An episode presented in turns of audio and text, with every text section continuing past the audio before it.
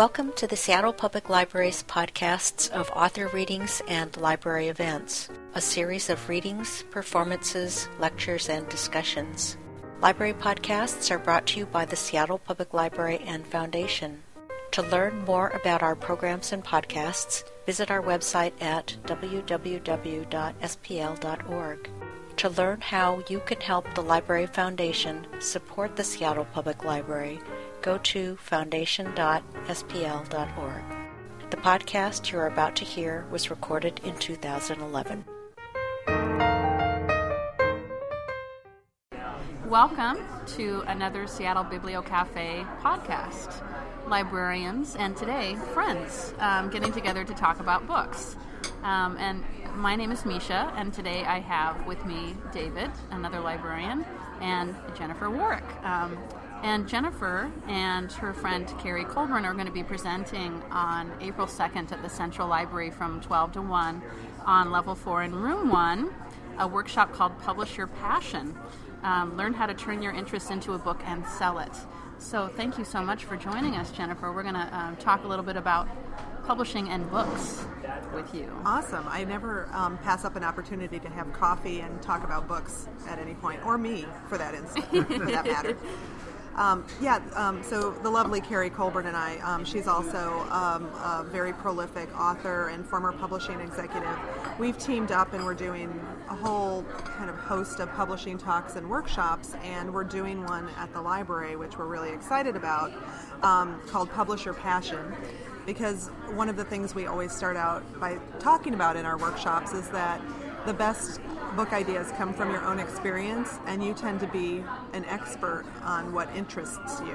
Whether it's, you know, for me, I'm kind of a beach glass hoarder, um, and so I get really interested and go down the rabbit hole with that. You know, um, I've written about relationships and Nancy Drew, and um, uh, one of one of my um, books led to another book, making me realize I wasn't very connected to my family. So I wrote a book called Beyond the Family Tree, which is a book of kind of unexpected questions to engage conversation with family you might feel disconnected from, and then how to use social media to stay connected.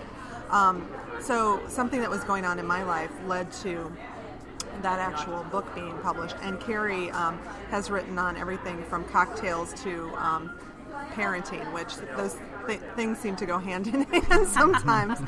Um, so, we're going to be kind of imparting our secrets about how to actually research your idea and develop in, into a viable book proposal and develop yourself and position yourself as the perfect author for that book as well.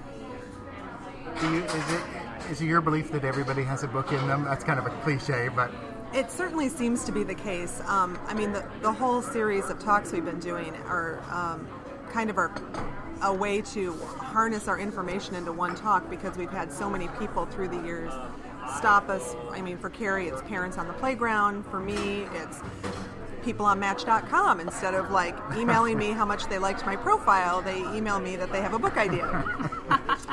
they get the big no thanks back. Um, so it does seem to be, and especially Seattle is such a literary town. We thought everyone is, are there's so many avid readers here that um, it goes hand in hand that people have book ideas as they go through their life or as they're reading another book, it might spark a book idea. And we really do think everyone has a book idea, um, at least in Seattle, and we're here to help them actually shape that and try and make their dreams into an actual book on the shelf. And another point I'd like to make is that um, the workshop applies to any burgeoning author, whether you want to be writing a children's book, whether you write fiction, and any kind of fiction, whether it's genre fiction or literary fiction or a historical novel or nonfiction. We um, can help you shape your idea and you as an author for any of those uh, categories.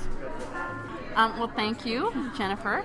And again, you can hear Jennifer and Carrie um, in their program Publish Your Passion at the Central Library on April 2nd, 2011, from noon to 1 on level 4, room 1. And so now we're going to talk about what we've been reading. Um, one book that I, I recently um, read that both a, a, a, colleague of mine and patrons have told me to read, and I finally picked up, is um, a classic mystery by Josephine Tey called The Daughter of Time. And it's um, about a Scotland Yard detective who's laid up in the hospital after he fell through a trap door. And his name is Alan Grant. And he's, he's kind of snarky and um, very, very um, very outspoken man. And when we meet him, he is describing the two nurses that are attending to him as the midget and the Amazon. And you kind of get from the get go the fact that he's he's very very funny, got a wry sense of humor. Well, he's a detective and he can't stop doing that work. And he feels like he has a really good eye for faces. And so when a friend of his brings in a sheaf of pictures and he looks through them, he, he gets stuck on this one photograph and he discovers that the, the man who has so intrigued him is Richard III. Now, he's asking himself, does this man look more like a judge or a criminal? And he kind of comes up with judge, and so he starts to look into the history of Richard III and tries to find out was he really the monster that locked his nephews, killed his nephews in the tower or not? And so this book, when it came out in 1951, really sparked a lot of um, a lot of interest in Richard III and, and questioning what history has, has told us, and some of it may not have been entirely accurate. So it's a, it's a, it's a mystery and, and, a, and a really interesting look into history through the eyes of a, a really fascinating um, main character. So that's Josephine Tey's The Daughter of Time. That sounds great. It kind of reminds me of, is it The Eyre Affair? Mm, yeah you know, kind of being able to jump into a novel yes. and what happens when you can rewrite the novel. Yes. And meet the characters and what they're actually really like outside the pages. Yeah. The Eyre Affair is a really fun book, too. Well, that reminds me, kind of, speaking of historical time travel, yes. um, of the book I'm reading, um, or I just plowed through in short order, which just hit the shelves, I think, in February, which is A Discovery of Witches by Deborah Harkness. Um, it starts out in the Bodleian Library at Oxford, um, where a woman who comes from a long line of witches, um, Diana Bishop, I think her name is, is um, kind of renouncing her witchy nature and trying to kind of make it in the world on her own merits. And so she is a um, professor of alchemy, and she's she somehow unknowingly um, conjures up this manuscript that has been lost for hundreds of years and um, in doing so attracts the attention of the witch demon and vampire community all of whom are like after this manuscript. Um, and she attracts the interest of a hunky vampire named matthew Clairmont, um, who's kind of been around for 1500 years. Mm-hmm. and he doesn't look a day over 37 and um, uh, it, so there, it there's um, kind of this caper and intrigue and mysticism and a lot of traveling to interesting places. Um, and uh, it kind of has a bit of an Outlander feel because there's some time travel that comes into play at some point. Um, and halfway through, I was I started to get sad, as I, I do when I'm really re- reading a book I love, that it's going to come to an end at some point. And then when I got to the end, I was actually kind of a little ticked off because um, it's the I found out it's the first in a, a, trilogy, and I can't wait for the next two, and I'm probably going to have to wait a while for her to write the second book. So, Discovery of Witches, love. And I read it too and really, really loved it as well. Well, I'm going to take it in a completely different direction. The book that I'm reading now, actually, I'm about halfway through, but I was up late last night reading it and really enjoying it so much that I just had to talk about it today. And it's completely different from the kind of book I usually read.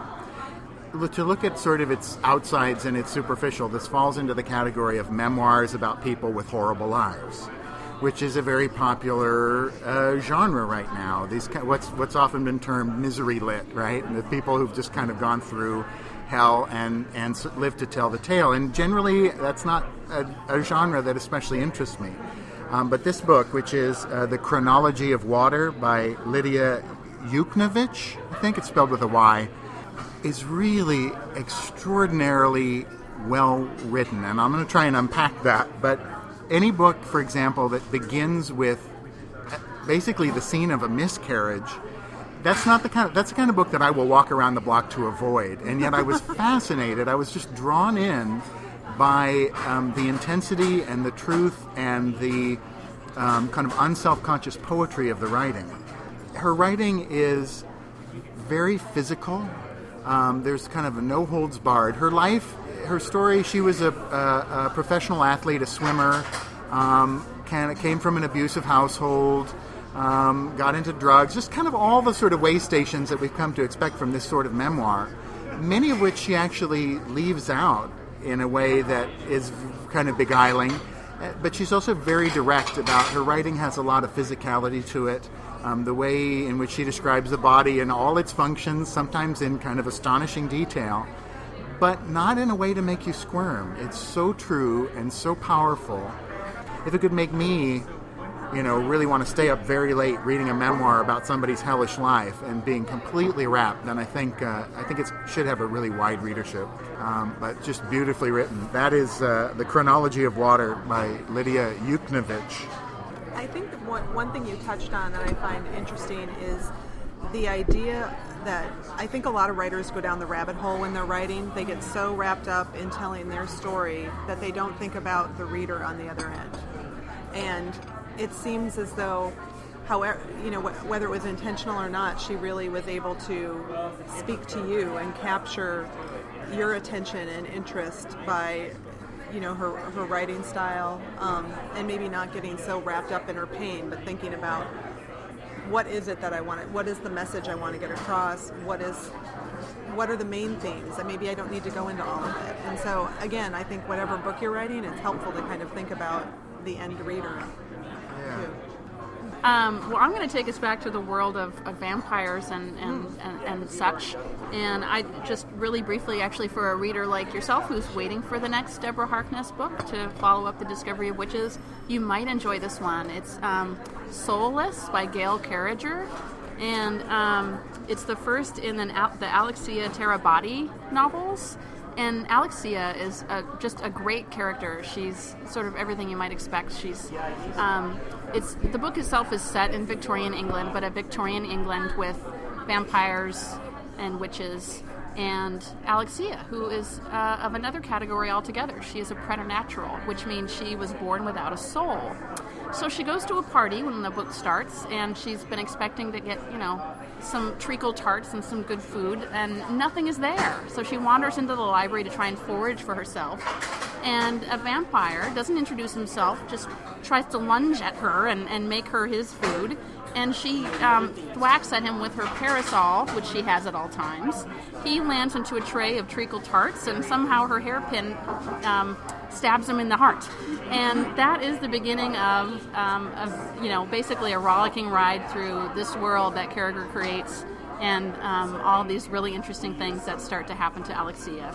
And it's also it's it's an urban fantasy. It's also a steampunk novel, and really at its heart, it's a romance between Alexia and her werewolf suitor.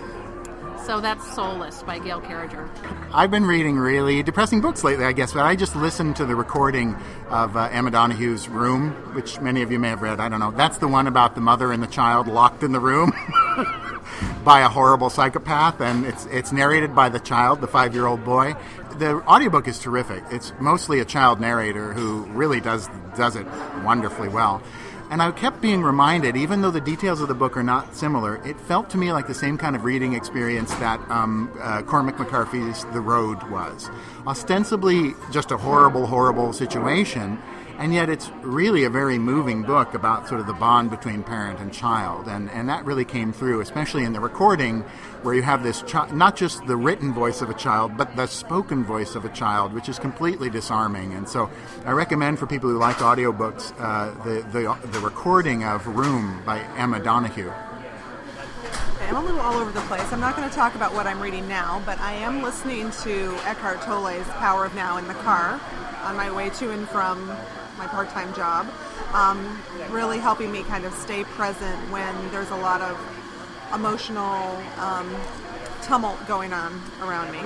Um, love that. And then I'd also recommend um, for a juicy kind of literary book. I loved The Shadow of the Wind, um, and then I recently read The Angel's Game by Carlos, Ruiz I, I can never say his name. Thank you very much. Um, and um, the thing that I read in an interview that he gave was that Shadow of the Wind was really about and for the reader, and The Angel's Game is about the writer, and it's kind of about the writing process and obsession and writer's block. And after I read that, I, I understood that. And but it's full of like this devil-like character. It's set in Guess 1940s Spain. It's all very um, overly dramatic and, and lush and rich. And there's a tower and madness and a, a long forgotten book and it's a really juicy read.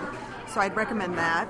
And um, if you do like kind of literary mysteries, I loved The Historian um, as well, which again, vampire. I'm kind of over vampires for some reason, but they keep trickling into what I read. Well, they you know? do live forever. I guess so. um, yeah, and I don't get the zombie thing either. Although I am kind of reading the passage. Um, I got through the first part of the passage. First 400 pages? Yes, the first part of the passage when I had gotten really attached to these characters, which I probably shouldn't have, and um, then I had to return it to the library and pay my fine. So I got it back again. So um, um, I'm, I'm re- persevering with that because that's a really great book too by um, Justin Cronin. Yeah. Well, thank you so much for joining us, Jennifer Warwick. And again, you can see her and Carrie Colburn on April 2nd, 2011 at the Central Library at noon. Um, and thank you, um, David and Jennifer, for getting together to talk about books. That was the Seattle Bibliocafe. This podcast was presented by the Seattle Public Library and Foundation and made possible by your contributions to the Seattle Public Library Foundation. Thanks for listening.